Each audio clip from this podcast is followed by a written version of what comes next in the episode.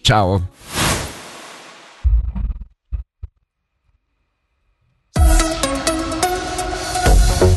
Sensori di ultima generazione più precisi per semafori in grado di smaltire meglio le code verranno attivati lunedì lungo la 24 Stabio Gaggiolo con l'obiettivo di fluidificare di più il traffico, soprattutto nelle ore di punta. L'Ufficio federale delle strade per migliorare la visibilità e di conseguenza la sicurezza ha investito 100.000 franchi per l'Ustra. Sentiamo il portavoce Eugenio Sapia dalla diramazione verso Stabio, quindi in uscita da Mendrisio e la dogana del Gaggiolo. Qui si formano spesso delle code, soprattutto eh, nelle ore serali, code che hanno creato anche eh, delle situazioni di pericolo, soprattutto per chi dalle strade secondarie, pensiamo alle biciclette, deve immettersi sulla strada principale. Vengono installati dei sensori, dei nuovi sensori sugli impianti semaforici, sensori che sono in grado grado di detettare la presenza di colonna e quindi ottimizzare poi eh, le varie fasi eh, di questi impianti in modo tale che si riduca questa colonna presente soprattutto verso eh, la dogana di Gaggiolo. Sono sensori che sono più precisi rispetto alle spire che vengono di regola a trovarsi sotto la superficie stradale, sono molto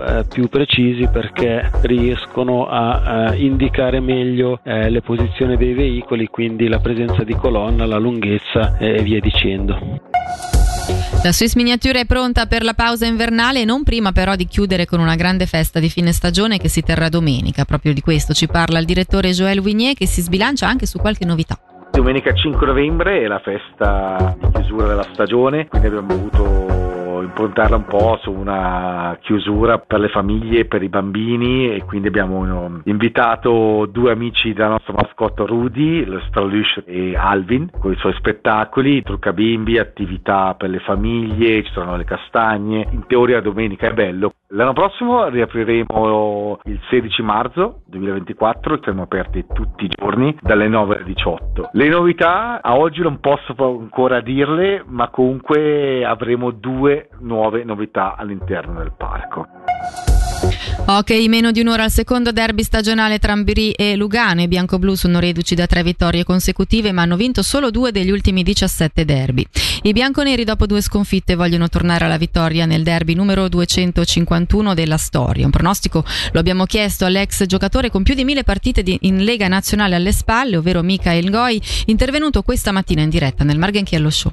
Difficilissimo da dire per stasera. Dalla parte del Lugano con il Car e il Turkov che sono on fire davvero 20 punti tutti e due prima della classifica di tutta la Lega, dunque difficile da dire perché Ambri giocano molto bene, eh, Lugano anche un, uh, in attacco va, va, molto bene, forse questo aspetto psicologico di dire che hanno vinto 15 su 17, forse quello potrebbe fare la differenza, forse un piccolo vantaggio a Ambri che gioca a casa e che tutta la pista saranno uh, davvero on fire. E I giocatori chiavi, come ho detto, dalla parte del Lugano Turkauf e davvero Car che giocano in, uh, ultimamente davvero molto bene e dalla parte dell'Ambri uh, Spacek che è sempre qua e anche uh, Burgler che per me è sempre qua anche davvero svizzero incredibile malgrado la sua età che diventa sempre più vecchio però sempre molto, molto ancora efficace.